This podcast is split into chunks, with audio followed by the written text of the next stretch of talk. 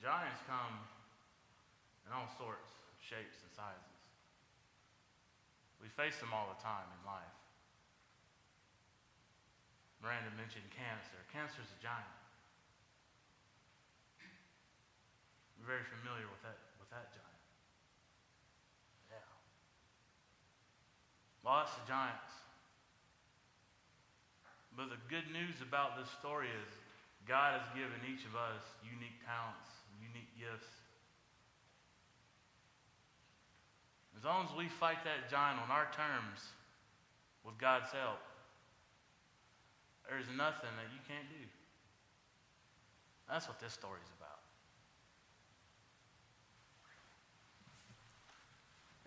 So before we get into Scripture,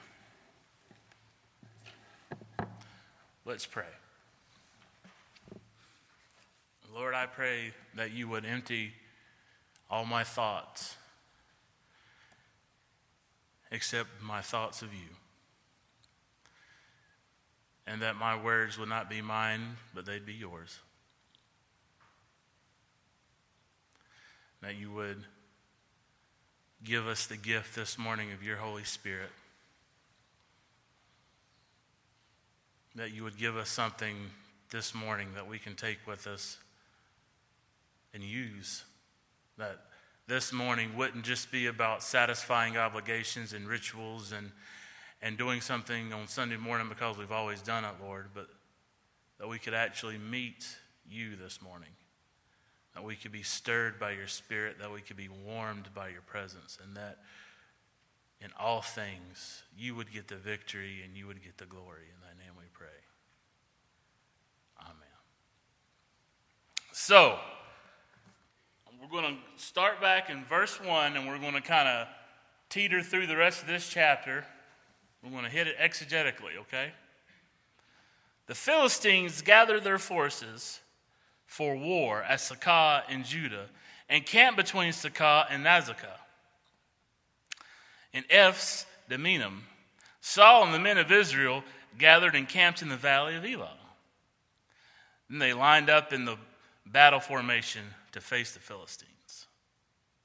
The Philistines were standing on one hill and the Israelites were standing on another hill with a ravine between them.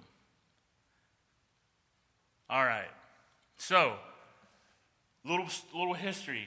Elah is a valley in Israel. It's still there today.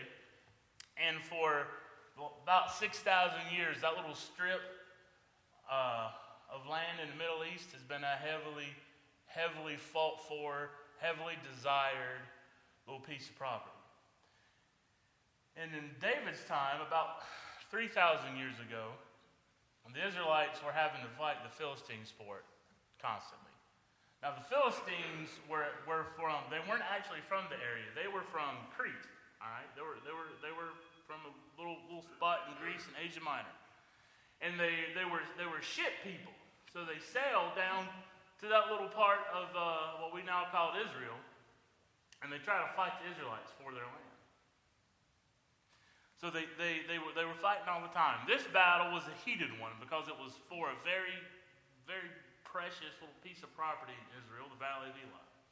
So the Israelites camped on one side of the hill, and the Philistines camped on another hill. Why would they just sit there and, and wait for, for somebody to start? Well, it's, it's battle tactics, it's strategy. When they were both on each, each hill, each team, each, each country had the upper hand. They had the, the, the advantage of, uh, of not having to fight uphill. And so what they were doing is they were sitting there waiting for the other army to advance. So they would have the advantage of upper ground, higher ground. All right? It's just basic strategy. So they're sitting there on these, on these hills, and they're waiting for the other, the other army to advance. And it's getting a while, it's getting long. Days are turning into weeks, turning into months.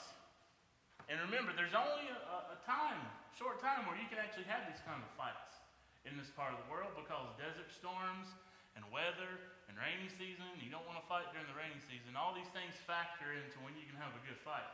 So they're running out of time.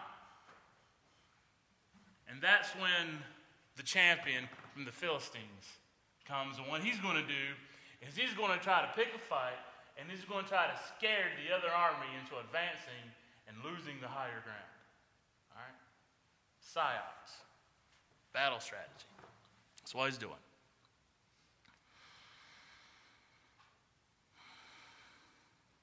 Then a champion named Goliath from Gath came out from the Philistines' camp. He was nine feet, nine inches tall, and wore a bronze helmet. A bronze scale armor that weighed 125 pounds. Bronze armor on his shins and bronze javelin was slung between his shoulders. His spear shaft was like a weaver's beam, and the iron point of his spear weighed 15 pounds. In addition, an attendant was walking in front of them. Now, ask yourself that question. Why was somebody that tall carrying that much gear? Why would he need an attendant, usually a, a younger boy, walking in front of him, carrying a shield? Why would he do why, why would that happen? Because somebody that tall, that heavy, with that much armor could carry his own shield. And then that day they did. So why would he why did he need somebody walking out guiding him to where he needed to be? You ever thought about that in this story? See, if you pay attention, Scripture will give you hints.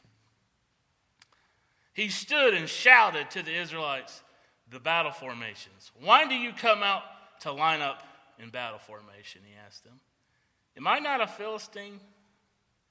Are you not a servant of Saul? Choose one of your men and have him come down against me. If he wins in a fight against me and kills me, we will be your servants. But if I win against him and kill him, then you will be our servants and serve us. The Philistine, then the, Philistine, then the Philistine said, I defy the ranks of Israel today. Send me a man so we can fight each other. When Saul and all Israel heard these words from the Philistine, they lost their courage and were terrified. That's what giants are really good at doing. So, further down scripture, we'll read that, that, that Goliath stands out there day and night, taunting the Israelite army. And he's got Saul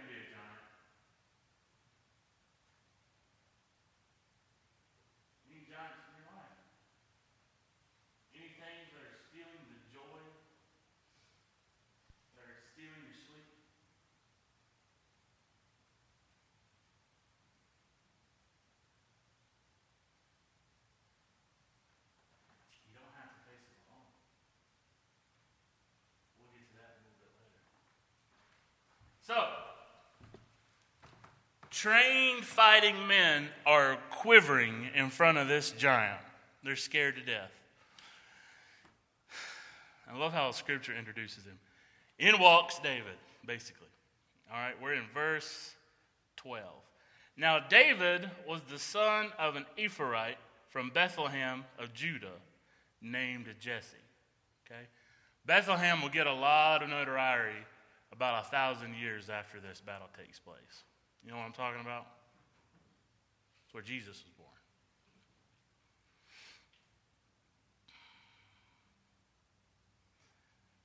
Named Jesse. Jesse had eight sons, and during Saul's reign was already an old man. Jesse's three oldest sons had followed Saul to the war. Their names were Elah, the firstborn, Abdonah, the next, and Shema, the third. And David was the youngest. The three oldest had followed Saul, but David kept going back and forth from Saul to tend to his father's flock in Bethlehem. Now, why would he go back and forth to an army? Now, he was a boy, but that area, there's been boy soldiers in that area for a long time. So, why was David going back and forth? Because David was a part of the army.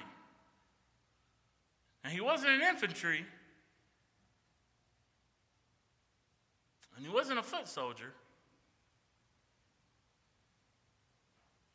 What was he? Every morning and evening for 40 days, the Philistine came forward and took his stand.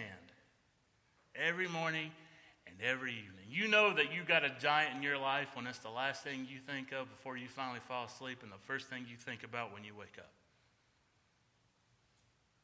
If you got those kind of issues, you got some giants in your life that need taken out. One day, Jesse had told his son David, Take this half bushel of roasted grain along with these ten loaves of bread for your brothers and hurry to their camp. Also, take these ten portions of cheese to the field commander. Check on the well, no, check on the well-being of your brothers and bring confirmation from them. There was Saul and all the men of Israel in the valley of Elah fighting with the Philistines. So David got up early in the morning and left the flock with someone to keep it, loaded up and set out as Jesse had charged him. He arrived at the perimeter of the camp as the army was marching out to the battle formation, shouting their battle cry. Israel and the Philistines lined up in battle formation, facing each other. David left his supplies in the care of the quartermaster and ran to the battle line. When he arrived, he asked his brothers how they were. And while he was speaking with them, suddenly the champion named Goliath, the Philistine from Gath, came forward from the Philistine battle line and shouted with his usual words, which David heard.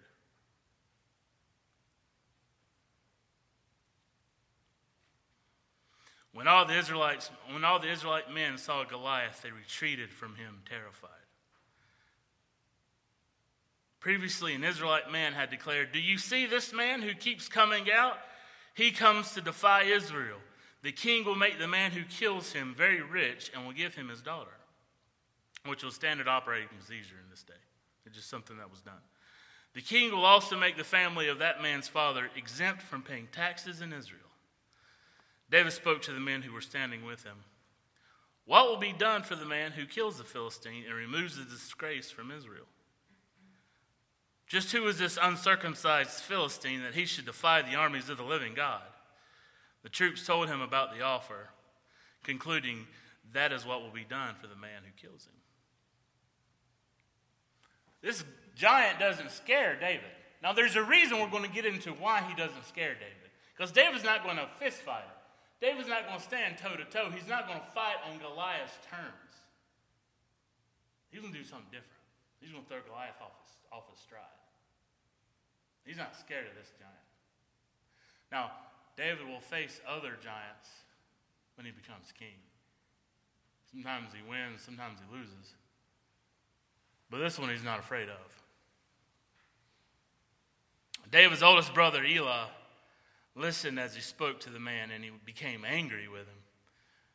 Why did you come down here? He asked. Why did you leave those few sheep with, within the wilderness? Or who did you leave those few sheep within the wilderness? I know your arrogance and your evil heart. You came down here to see the battle. Older brothers have been treating younger brothers about the same way for, for 3,000 years, haven't they? What have I done now? protested David. It was just a question. Then he turned from those beside him to others in front of them and asked about the offer. The people gave him the same answer before. What David said was overheard and reported to Saul. So David had brought. So David had. Uh, excuse me. So he had David brought to him. David said to Saul, "Don't let anyone be discouraged by him. Your servant, your servant will go and fight this Philistine." But Saul replied, You can't go and fight this Philistine. You're just a youth. You're a boy. You're young. He was probably about 10 or 11. He was a kid. And he's been a warrior since he was young. David answered Saul, Your servant has been rending, tending his father's sheep. Whenever a lion or a bear came out and carried off a lamb from the flock, I went after it, struck it down, and rescued the lamb from its mouth. If it reared up against me, I would grab it by its fur, strike it down, and kill it. Your servant has killed lions and bears. This uncircumcised Philistine will be like one of them, for he has defied the armies of the living God. Then David said, The Lord who rescued me from the paw of the lion and the paw of the bear will rescue me from the hand of this Philistine. Saul said to David, Go and may the Lord be with you. Then Saul had his own military clothes put on David. He put a bronze helmet on David's head and had him put on armor. David strapped his sword over the military clothes and tried to walk.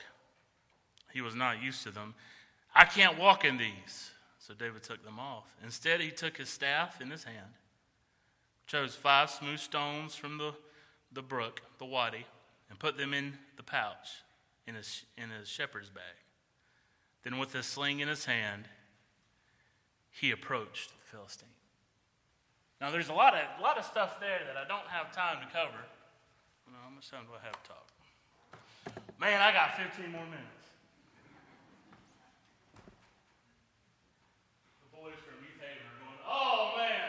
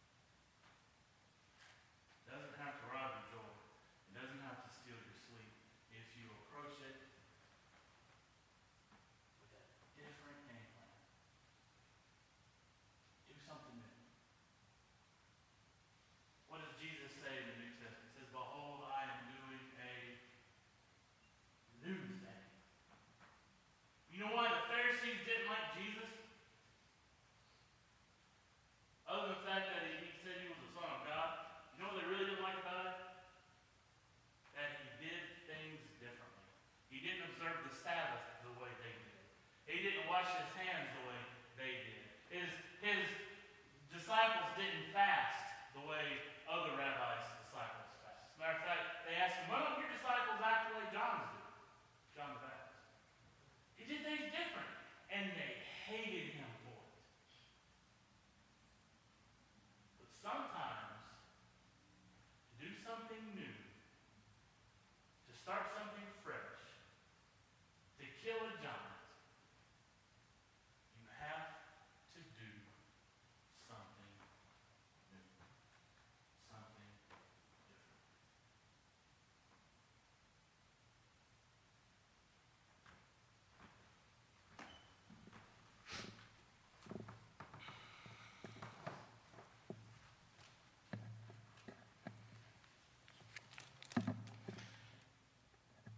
Well, y'all know that I've uh, been facing some giants. My polycystic kidney disorder uh, is a giant that's been having victory over me. And the medication and all the stuff that I take for it. So I did something new. I uh, stopped eating meat, started eating just vegetables and fruit. People thinking I was doing it to lose weight, I was really doing it to stop this incessant pain that goes on and never stops.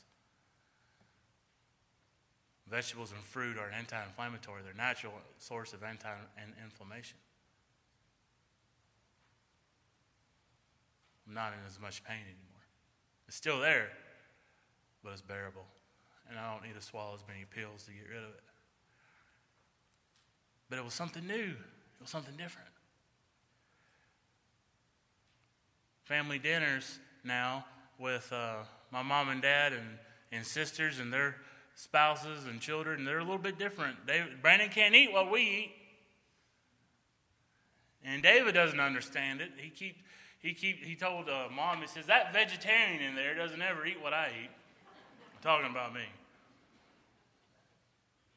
David doesn't like it. Why? Because it's different. It's new. New makes him uncomfortable. Children don't like new. Children like routine. They like the same old thing. They like structure.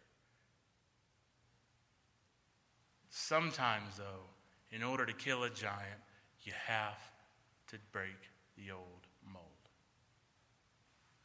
You have to do something new.